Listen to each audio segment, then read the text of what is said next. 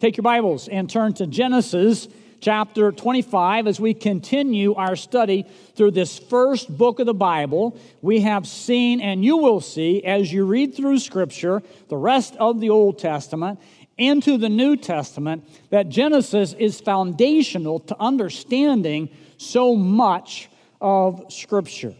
Today we're going to look at a passage of Scripture that tells two stories about a very dysfunctional family. It is a family who shortcuts God's plan or ignores God's plan. There are, there's favoritism, there are lies, manipulation, deception, impulsive behavior, craving of natural appetites that lead to some bad places, and there is a lot of drama.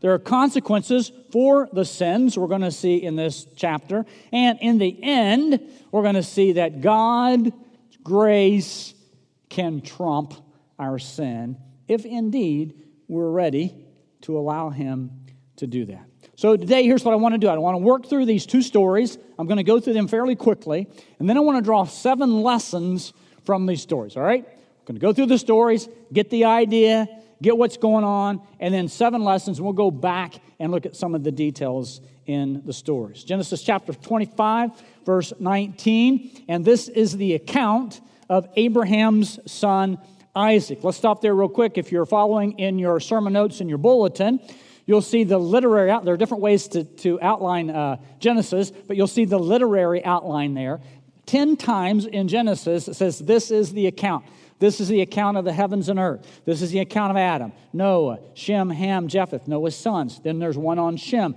Terah, Abraham's father. Ishmael has a very short account. And now we're at the account of Isaac in chapters 25 through 35. So these 10 chapters are going to follow the life of Isaac.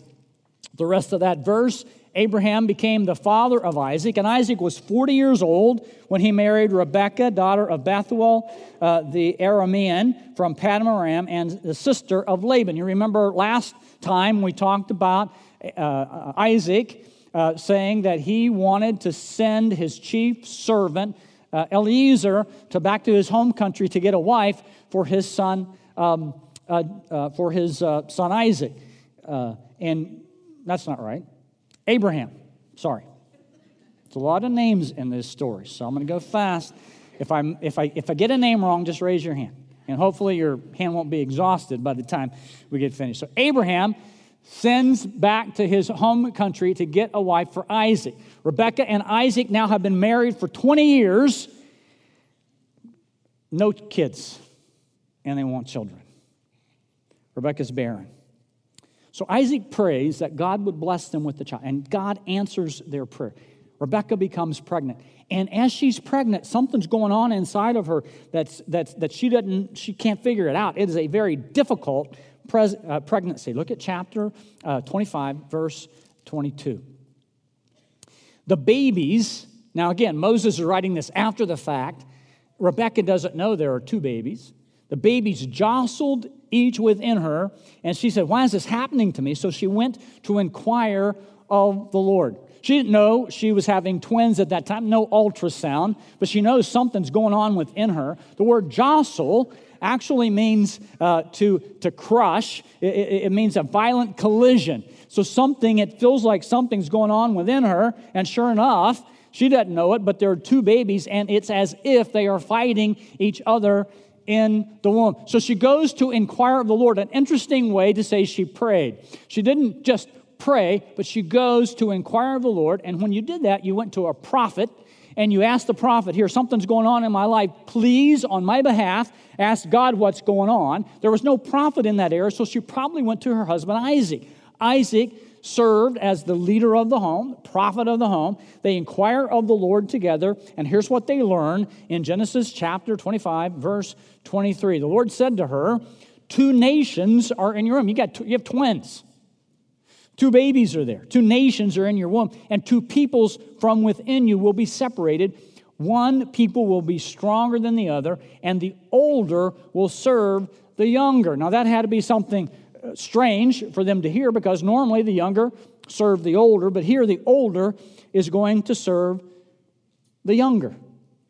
The younger normally didn't have the birthright, the older did. But in this case, by God's sovereign election, God's sovereign choice, he says, I want the younger to be the leader.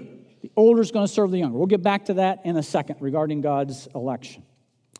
When the twins were first born, uh, the first one came out, and scripture says that the first one, it was like there was a garment, a hairy garment all over the baby. Can imagine maybe what that looked like. And since um, the baby was hairy, guess what they named him?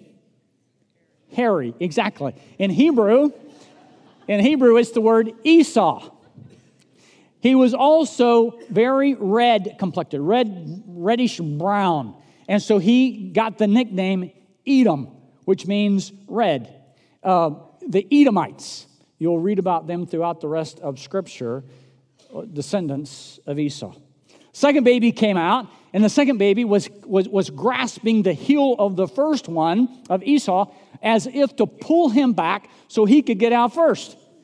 And so what they name him? he who grasps the heel. In Hebrew, Jacob or Jacob. Now, that name was just literal. He who grasps the hill later on is going to take on different significance. Even though Esau and Jacob were twins, they could not have been more different. Esau was hairy, Jacob's skin was smooth. Esau was a skilled hunter, and he loved to be outdoors. Jacob was even tempered, and, and it, it, says that he, um, he lived among the tents which, which meant he liked to hang out at home. Uh, he liked to be around the city people, and he loved to cook as well. And Esau was, was rugged and rough. Jacob is gentle and refined, and these differences led his mom and dad to commit the number one mistake of parenting, something you don't do as parents. What is it? Favoritism, right? Favoritism. Isaac had this favorite meal. It's interesting that as Moses is writing this, he keeps focusing on the fact that Isaac loves his favorite meal. All of us like a favorite meal, right? Well, Isaac had this favorite meal of wild game. He craved it. And Esau was a skilled hunter, so he could go out and get the wild game to satisfy his appetite. Because of that, Esau was shown favoritism by his dad. Just like, and again, this is like a crazy uh, thought. I know it never happens, but just like a dad who loves athletics might show favoritism to a son or daughter with athletic ability. And that's hypothetical and crazy, but maybe that could happen. Rebecca, on the other hand, showed favoritism to Jacob. He liked being around, he liked to cook. Look at Genesis chapter 25, verse 29. The boys grew up, and Esau became a skilled hunter, man of the open country, while Jacob was a quiet man, living among the tents. Isaac, uh, who had a taste for wild game, uh, loved uh, Esau. Uh, Rebekah loved Jacob. Once, when Jacob was cooking some stew, Esau came from the open country famished. Uh, that word's normally used of an army coming back from battle Um, exhausted, hungry, thirsty. Same words used here of, of Esau. He is famished. And he said to Jacob, Quick, let me have some of that red stew. I'm famished. And that's why another reason they called him Edom. Red seems to follow him, not only his skin, but other things in his life. Jacob replied, took advantage of the situation. Jacob said, Well, okay, I'll give you some stew, but the first thing you need to do is to sell me your birthright. Now, that'd be like, you know, sell me your children, sell me your home, give me all your possessions. I mean, a birthright was something you valued. Sell me your birthright. And, and here we, we get to zoom in on Esau. We see what kind of person he was. And, and he says in verse 32, Well, I'm about to die. What good is a birthright to me? But Jacob said, Swear to me.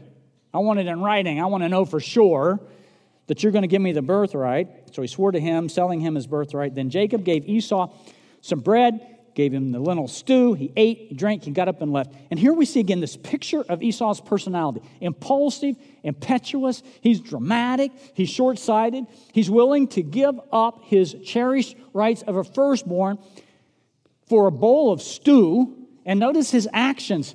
He, he, he, it says he ate, drank, got up, and left. It's like he didn't even care. And with indifference, he leaves, and it says he despised, the end of the verse 34, he despised his birthright. That means he undervalued his birthright. He, he looked at scorn with this precious gift that God had given him. That's the first story. Turn over to Genesis chapter 27. Genesis 27.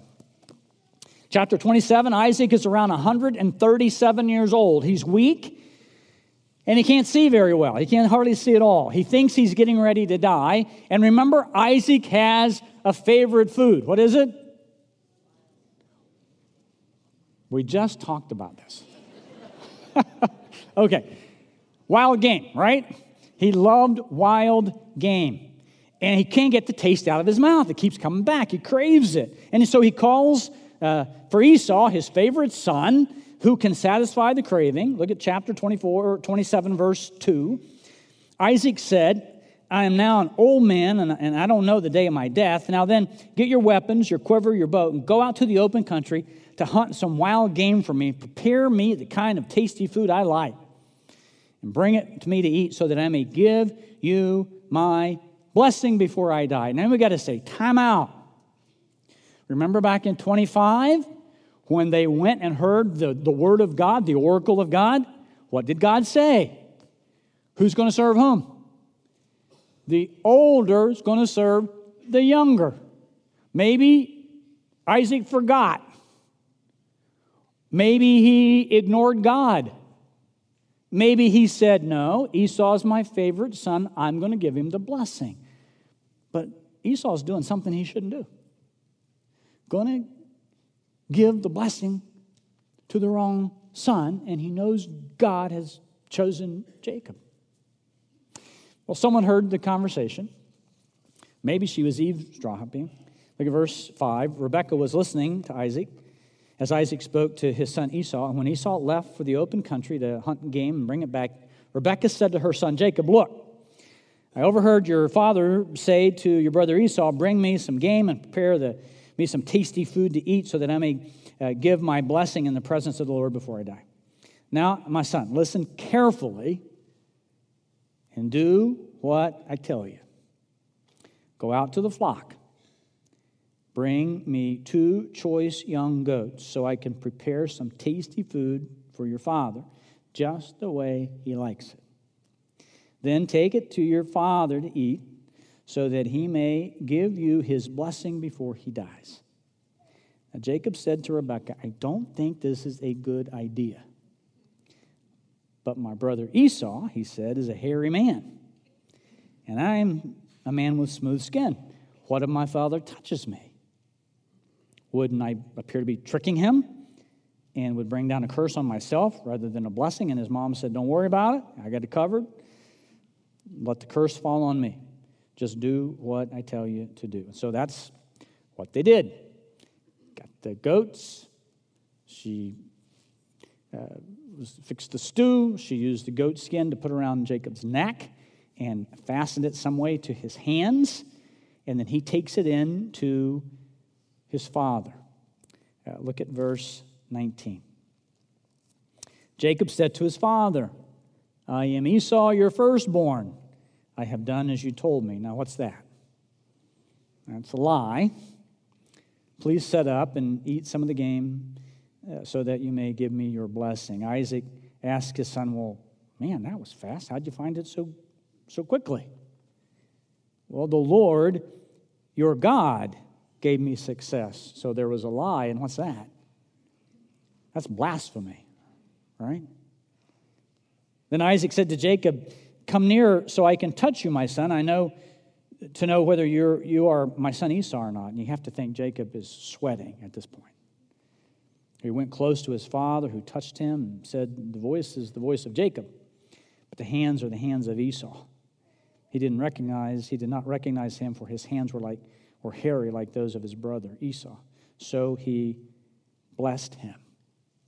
And then verse 24, Are you really my son Esau? He asked. I am, he replied. So lie, blasphemy, then another lie. Scripture says that uh, Jacob had, was barely out of the tent when Esau came back with the real stuff, the real guy with the real stuff. And he goes in and uh, he says, Here I am. Here's your food. I've prepared it. Look what happens. Look at the, the reaction of Isaac in verse 33. Isaac trembled violently. And he said, again, he's the patriarch, and he's given away the blessing. Who was it then that hunted the game and brought it to me? I ate it just before you came, and I blessed him. And indeed, he will be blessed. I have given him the blessing. I can't get it back. When Esau heard his father's words, he burst out in a loud and bitter cry, and he said to his father, Bless me, me too, my father. You got to bless me too. His father said, Your younger brother has deceitfully, had came deceitfully and took your blessing. And Esau said, Isn't he rightly named Jacob? Remember what Jacob means? It's grasping the heel, literally named, but now figuratively speaking, someone who grasps the heel tries to trip someone up, right? Think about you walking down the road, someone grab, grabs your, your ankle or your heel. Isn't he rightly called the one who grasps the heel? Isn't he rightly called Jacob? He deceived me these two times. He took my birthright, and now he's taken my blessing. And then he asks, Haven't you reserved any blessing for me? And, and he gives him kind of a kind of a half blessing because the blessing's been given to Jacob. Esau holds a grudge against Jacob, as you can imagine. He consoles himself with the thought of killing Jacob as soon as Isaac dies. Rebekah, convinced that he's going to kill Jacob, goes in and convinces Isaac that Jacob needs to go find the wife from their relatives, just like he had, like Isaac had found Rebekah and she sends him away, and she never, they send him away, and, and they never see their son again. All right, seven lessons, real quick. Here we go. Number one believers should be humbled by the fact that God sovereignly chose them. Fundamentally, these two stories talk about God's sovereign election, this doctrine of God's sovereign election. Jacob was chosen over Esau as the promised son to, to bear the promised line. From a human standpoint, we have absolutely no idea why God would have chosen Jacob and not chosen Esau. And you say, well, that's easy. Look at Esau. He was impetuous, he was impatient, he sold his birthright. Yeah, look at Jacob. He was a liar, a blasphemer. He was deceitful. There was nothing either of them had done. God, in His mercy, God, in His grace, sovereignly chose Jacob. That is an important theological point. In fact, Paul uses this story in Romans chapters 9, 10, and 11 to explain this aspect of God sovereignly choosing his children. I get it. It is a debated theological point. and there are a lot of people who have some trouble with it. But you've got to understand it right here in the Old Testament. Paul uses that story in the New Testament. God sovereignly chooses his children. You see, I know how God does it. He looks down the, t- God can see everything, right? He's om- omnipotent, he looks down the tunnel of time and he says, ah, That guy, he's going to be a great husband. I want him on my team. She's going to be fantastic at sharing the gospel. I want her on my team. Now, just think about that. God knows everything there is to know about everything there is to know for, from eternity past to eternity future, right? If He chose us based on what He knew we were going to do, what would that be? It would be salvation by works. And we know salvation is not by works. Ephesians chapter 2, 8 and 9, for it is by grace you've been saved through faith. It is not of yourself, it's a gift of God, not by works, so that no one can boast, for we're God's handiwork, created in Christ Jesus to do good works which God prepared for us to do.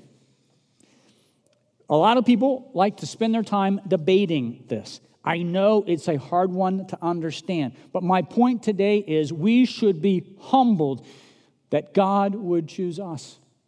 We should be humbled that God looked at us and says, You are mine. J.I. Packer, the great theologian, calls this an antinomy, two parallel truths. Yeah, we have responsibility. Yeah, we have to demonstrate trust. Yeah, we have to express faith. But there are two parallel truths God's sovereignty and, and our responsibility. They run side by side throughout Scripture, seemingly contradicting, but they never do. And the great theologian J.I. Packer says, accept it and move on.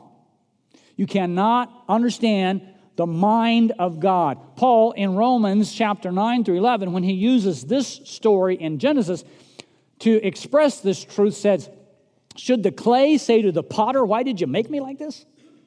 Absolutely not. God's God. So, some theological truths of Scripture we just need to accept and say, God, thank you. I don't understand it all, but I know my heart. I know my sin. I know my inclinations. And you chose me. And I'm humbled by that. And that should lead us to worship. Not to debate, but to worship. Lesson two consequences flow from dysfunctional families. And there's breaking news right there, right? It seems like there's a lack of communication between Isaac and Rebekah. Favoritism produces unhealthy competition between the brothers. There's scheming, lies, manipulation. Esau plans to kill Jacob in order to get uh, to, uh, to safety. In order to get Jacob to safety, Rebekah dramatizes her disgust of Canaanite women. Look at chapter 27, verse 4. Then Rebekah said to Isaac, I am disgusted with living. I'm disgusted with life itself because of these Hittite women all around us. If, if Jacob takes a wife from among the women of this land, from these Hittite women like these, my life will be, won't, won't be worth living. And what's she really trying to do? She's trying to get Isaac to agree that she needs to send Jacob to their family in Mesopotamia to get a wife. And why is she doing that? Because she knows Esau wants to kill him because of the scheme that she's had. Tension is thick in the family. Jacob leaves, he doesn't come home for 20 years. Some of you can relate to that, can't you? Get stuff going on. All families have stuff going on. Maybe you have a son or daughter you haven't seen for a long time, a brother or sister. You had, a, you had an issue and they took off and you took off and haven't seen them for years. Husbands and wives going after it. Lies and manipulation and more lies and manipulation. It's time to get help, isn't it? If you got issues going on in your family, get help. I am amazed at businessmen and women. And I have the privilege of standing up here. I, I, get the privilege of speaking to the movers and shakers in Pittsburgh. I get it. God has given you guys tremendous responsibility and tremendous opportunity. And I see businessmen and women spending tens of thousands of dollars to bring in top dollar consultants to fix an issue in their companies, but won't take a night to go to a counselor to fix something in their family. Because they have to admit there's an issue, right? It's the cool thing to do to bring consultants in. But sometimes you need to go get some help. So if you see some of this dysfunction going on, get some help. Consequences flow from dysfunctional families.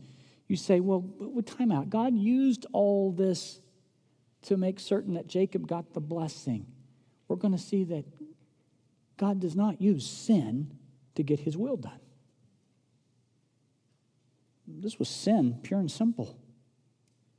This story is about them not trusting God. We'll see that in another lesson. Number three Living to gratify your natural appetite is a small, lonely, disastrous life. Acting on impulse for that tasty meal you really like, whatever that tasty meal is, will leave you with sorrow and, and, and, and a sour taste in your mouth. I know men who have lost their families and lived in deep regret because they were unwilling because of their cravings for sex. Women who have walked away from their children, just walked away. Ah, the children will be fine. That's, that's the beautiful line, isn't it? The kids are resilient. And then they wonder why the kids don't want anything to do with them. And then they play the victim card. Proverbs 6:32 says this, but a man who commits adultery has no sense. Whoever does so destroys him, whoever does so destroys himself. Blows and disgrace are his lot, and his shame will never be wiped away. So maybe for you it's not a sexual issue. Maybe for you this, this craving is anger, an out of control temper. You, you act out and live with regret. Maybe for you it's the craving for alcohol or drugs, another fix, another hit. Maybe for you it's pornography, that secret sin that you can, you can do. You think hiding in the corner. Of course, God sees everything. Or maybe like Esau, you're just impulsive and impetuous, and you're indifferent to the things that you do in your life the, the, the messes that you make, and you have a lack of respect for those who love you and, and, and you love, or you say you love. Look, look at Genesis chapter uh, 26, verse 34. When Esau was 40 years old, he married Judith, the daughter of Beeri the Hittite, and also Basemath, daughter of Elon the Hittite. They were a source of grief to Isaac and Rebekah. So, when all this happens, right, uh, with the, with, the, um, uh, with the blessing, you know what he does to get back at his mom and his dad? He knows they do not want their kids to marry Canaanite women. He's already done that. So to get back at him, just to drill it in a little bit, you know what he does? He goes out and marries another Canaanite woman. Hebrews chapter 12, verses 15 through 16, takes Esau, drives home theological point for us. So it uh, see to it that no one falls short of the grace of God and that no bitter root grows up to cause trouble and defile many. See that no one is sexually immoral or godless like who? Esau. That's why we need to study Genesis. You're not going to understand Hebrews if you don't study Genesis. Godless like Esau, who for a single meal sold his inheritance rights to his oldest as the oldest son. Afterwards, as you know, when he wanted to inherit the blessing, he was rejected. Remember? Me too. Give the blessing to me. Cried out in a loud voice. Even though he sought the blessing with tears, he, here's some sad words. He could not change what he had done. Impulsiveness, indifference to God and others, following your natural appetite God is gracious. I get that. We'll talk about that as we, as we wrap this up. But sometimes our sin causes us to do some things that we cannot change. Know that before you get into it. You're going to do some things you may not be able to change.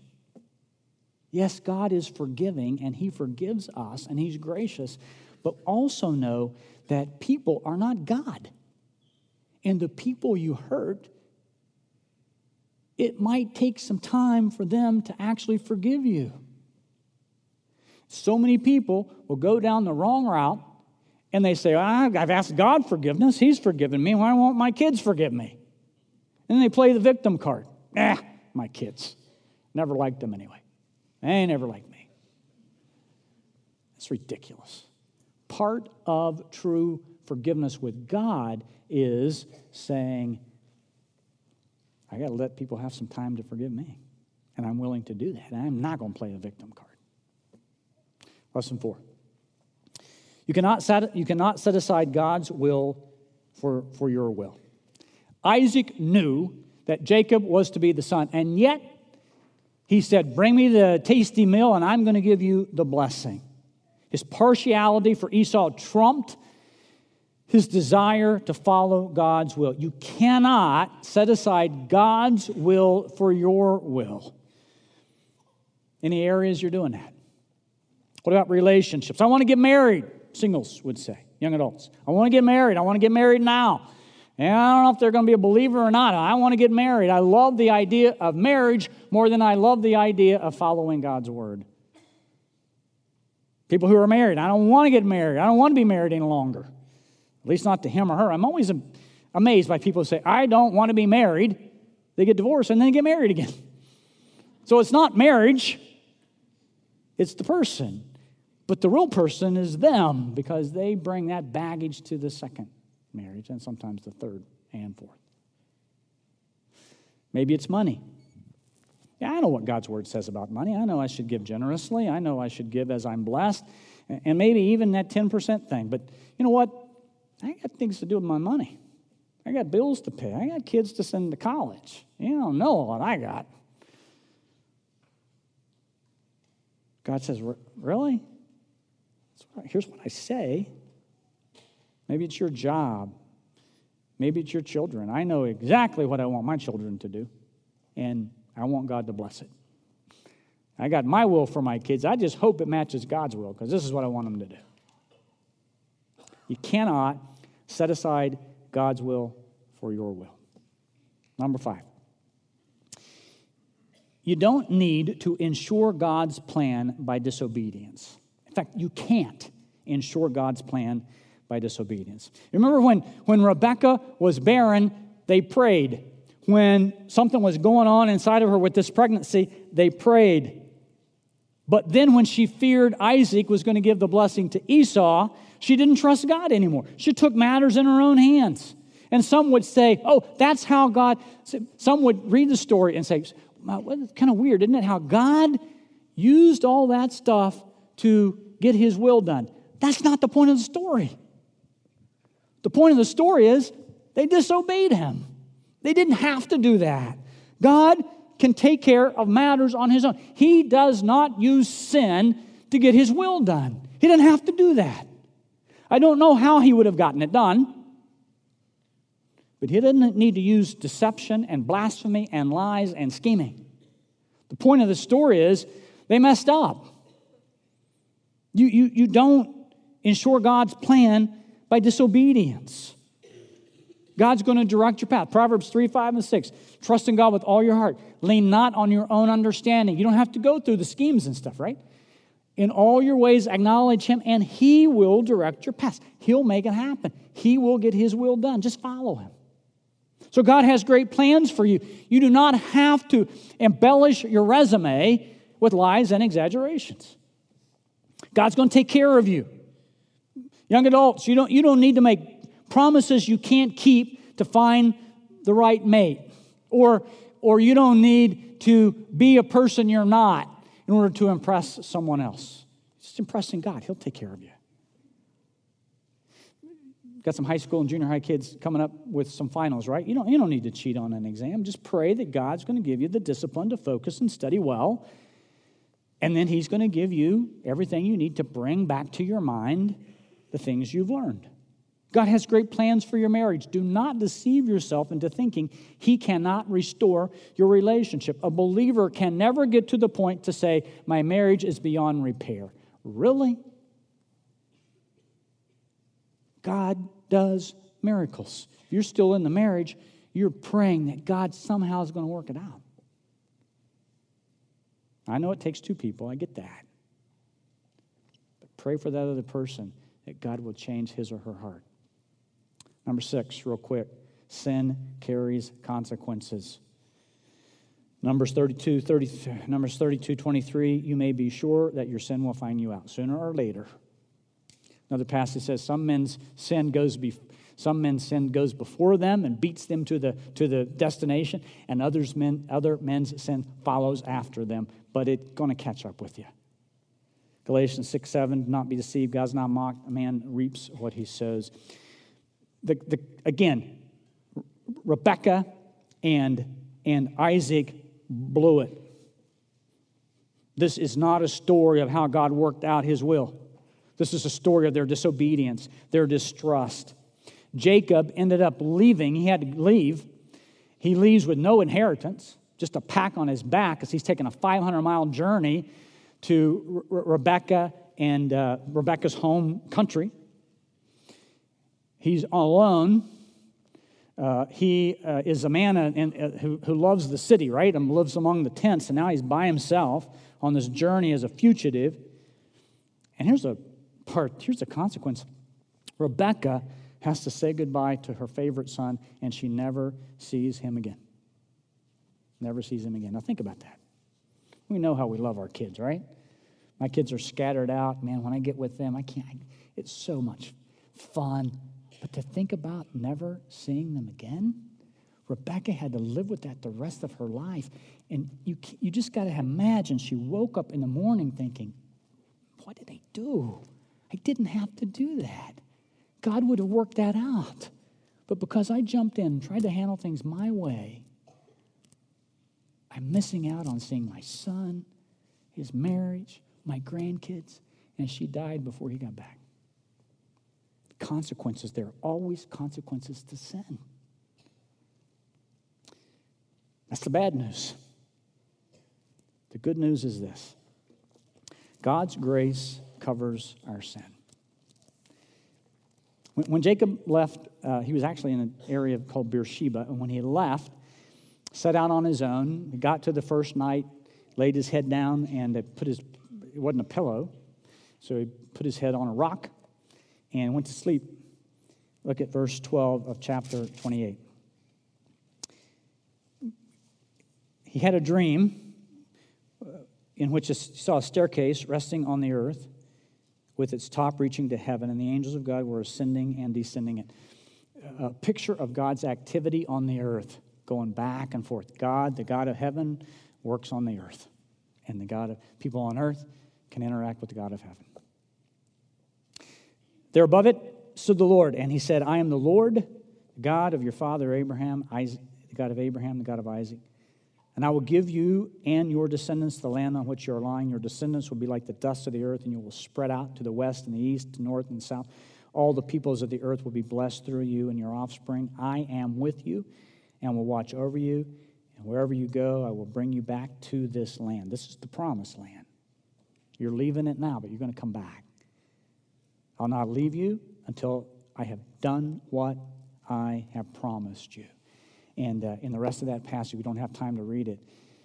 But Jacob says, Man, I, God spoke to me through that dream. And he takes that rock and he sets it down and he calls the place Bethel. Uh, Bethel means house of God. And he said, I'm going to come back here and worship. He didn't know it was going to be two decades later. But 20 years later, he's going to come back and worship in that place. Notice Jacob was running from God. Jacob was not pursuing God. Jacob was escaping as a fugitive because something he had done.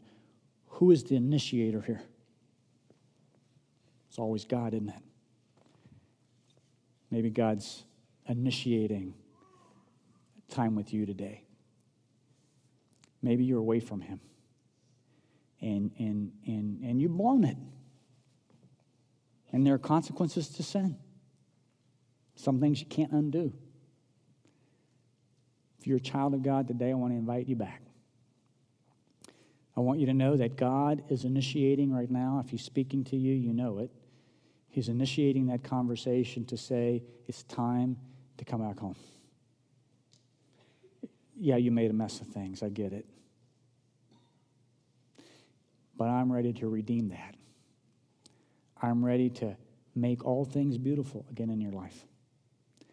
I'm ready to take even your sin, which I don't approve, and there are consequences, but I'm willing now, I'm ready to get you back on track and to take the things that have happened in the past and I'll even work them out for good. You ready to follow me? That's his invitation to you today to experience his grace. It's time to come back home. Isaiah 43 1 is a great passage. Don't have time to read it. But it says, God says, I, through the prophet Isaiah, I have redeemed you, talking to believers, I have redeemed you. You are mine. And He's inviting you back today.